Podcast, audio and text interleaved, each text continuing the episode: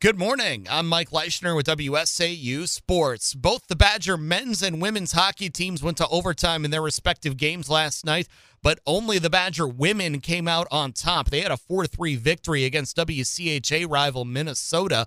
Laney Potter, Marianne Picard, and Britta Curl all scored in regulation, giving the Badgers a 3 2 edge going into the game's final minute.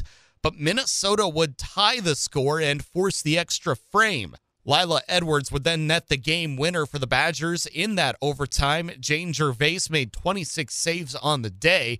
Wisconsin and Minnesota wrap up their weekend series this afternoon at LaBahn Arena. For the Badger men, it was a 3 2 overtime loss against Ohio State. Kyle McClellan made it 20 saves in the loss, while Jack Horbach and Ben Dexheimer each scored for Wisconsin. The result does net the Badgers a point in the Big Ten standings. They remain in second place. The Badgers and the Buckeyes wrap up their series this afternoon. You will not hear that game here on WSAU. We'll have Badger men's basketball on the air instead as the Badgers travel to take on Iowa. Tip time is 1:15. Pregame coverage will come your way at 12:15.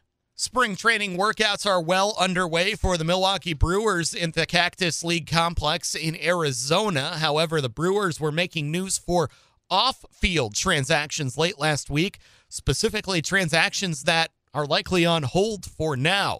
The team is said to be not shopping around shortstop Willy Adames and closer Devin Williams, two players who will be free agents at the end of this season. It's been rumored for some time now that the Brewers could be looking to move both players.